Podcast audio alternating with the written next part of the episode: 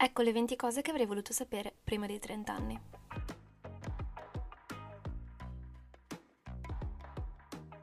Io sono Martina e questo è A metà, il podcast che parla della vita tra i 20 e i 30 anni. Che pazienza. Se ve lo state chiedendo, no, 30 anni non li ho ancora fatti, ma nell'episodio di oggi ho pensato di raccogliere in giro per il web i consigli dei millennials che con l'esperienza vissuta sulla propria pelle ci regalano appunto le 20 cose che avrebbero voluto sapere prima di compiere 30 anni. 1. Non è troppo tardi per cambiare la tua vita. Che sia la tua carriera, la città in cui vivi o una relazione, non hai bisogno di controllare tutto, non hai bisogno di sapere tutto. Come si dice in italiano? Non lo so. Non hai bisogno di sapere esattamente la direzione in cui stai andando. È una cosa con cui mi sono dovuta scontrare e non con poche difficoltà, lo ammetto. Però mh, mm, ho capito quanto sia veramente un privilegio il poter stravolgere completamente la propria vita proprio perché abbiamo tutto il tempo per farlo. Puoi decidere di andare ovunque tu voglia e di fare qualsiasi cosa tu voglia. 2. Le persone entrano nella tua vita per un motivo e non per questo ci devono rimanere. A volte le persone entrano nella nostra vita con il solo scopo di insegnarci una lezione e una volta che questa lezione è stata imparata non c'è più motivo per loro di rimanere nella nostra orbita. Imparare a lasciare queste persone è lo step che ti permette di cambiare stagione della tua vita, cambiare capitolo. Su questo io ci sto ancora lavorando, d'altronde la mia psicologa dice che sono un individuo dall'attaccamento ansioso, per cui beh, ci devo sbattere la testa ancora un po', però la numero 3 forse è la mia preferita. Non puoi avere il controllo su ciò che ti succede, ma su come reagisci, sì. È vero, bisogna allenarsi a reagire. Io ti ci vedo, no? La mattina devi andare a lavorare, sei in ritardo, cerchi parcheggio, ti sei macchiato la camicia, il mondo sembra avercela con te e tu in quel momento ti devi allenare a non disperare. Spalmati un sorriso in faccia e canticchia una canzone di Katy Perry, vedrai che dopo un paio di bestemmie strozzate inizierai davvero a viverti meglio le situazioni. Parola di lupetto. La numero 4 dice: Se hai paura di fare qualcosa, probabilmente è qualcosa che devi fare. Che palle l'ansia. Però in effetti uscire dalla zona comfort è necessario per crescere come persona, come individuo. E poi non sai mai che sorprese ti riserva la vita, quindi tanto vale provarci. Mal che vada, torni a cantare che ti perri in macchina. 5. Abbiamo solo un corpo e bisogna prendercene cura perché non sarà bello e giovane per sempre. Mm, tasto dolente. Allora, personalmente col mio corpo sento di avere un bel rapporto. Non è il corpo dei miei sogni, ma eh, non mi comporto come Lee Bieber nei suoi confronti, quindi immagino sia normale. Comunque sì, mi rendo conto che nei felici periodi in cui riesco a mangiare meglio ed allenarmi quasi regolarmente, il mio corpo mi ringrazia. E poi non posso non pensare alla mia dolce mamma che ogni volta che si china dice aia perché le fa male la schiena. Mi sa che è l'ora veramente di iniziare a prendere sul serio la cura del corpo. Che poi ci tengo a sottolineare che corpo bello tra mille virgolette e corpo in salute non sono per forza la stessa cosa, ma di questo ne parliamo in un altro episodio dedicato. 6. Essere vulnerabile è una delle cose più coraggiose che puoi fare.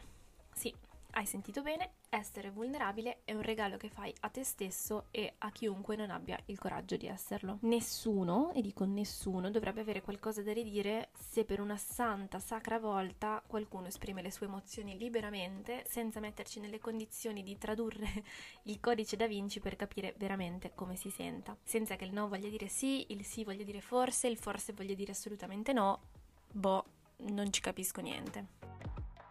7. Se vuoi essere amato, devi prima amare te stesso.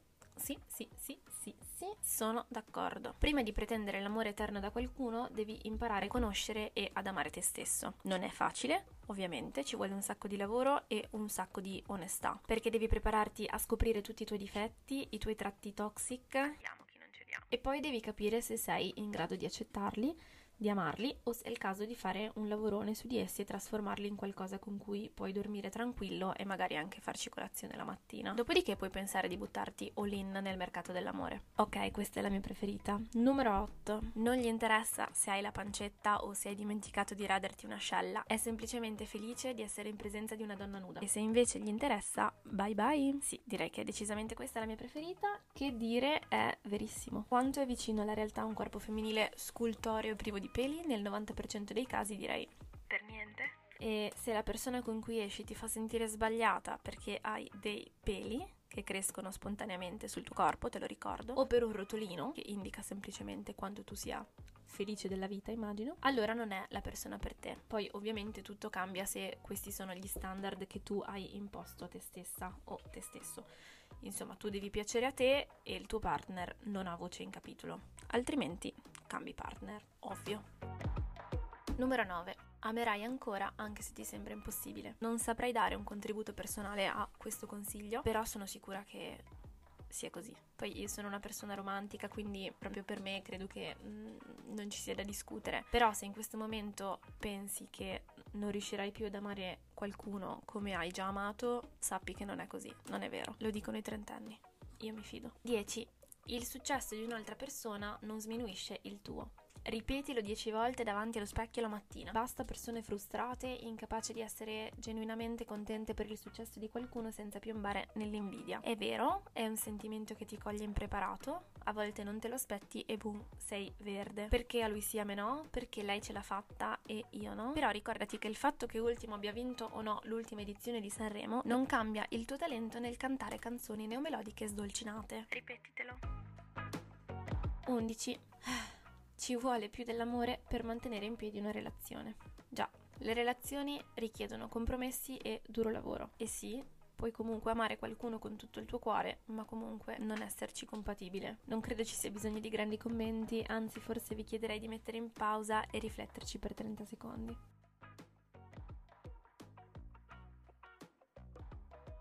Numero 12, sicuramente sul podio delle mie preferite, mettiti la crema solare mettiti sta crema solare e bevi acqua, acqua, acqua. La tua pelle cinquantenne vorrà fare un monumento in tuo onore quando sarà il momento. Bevi, forza.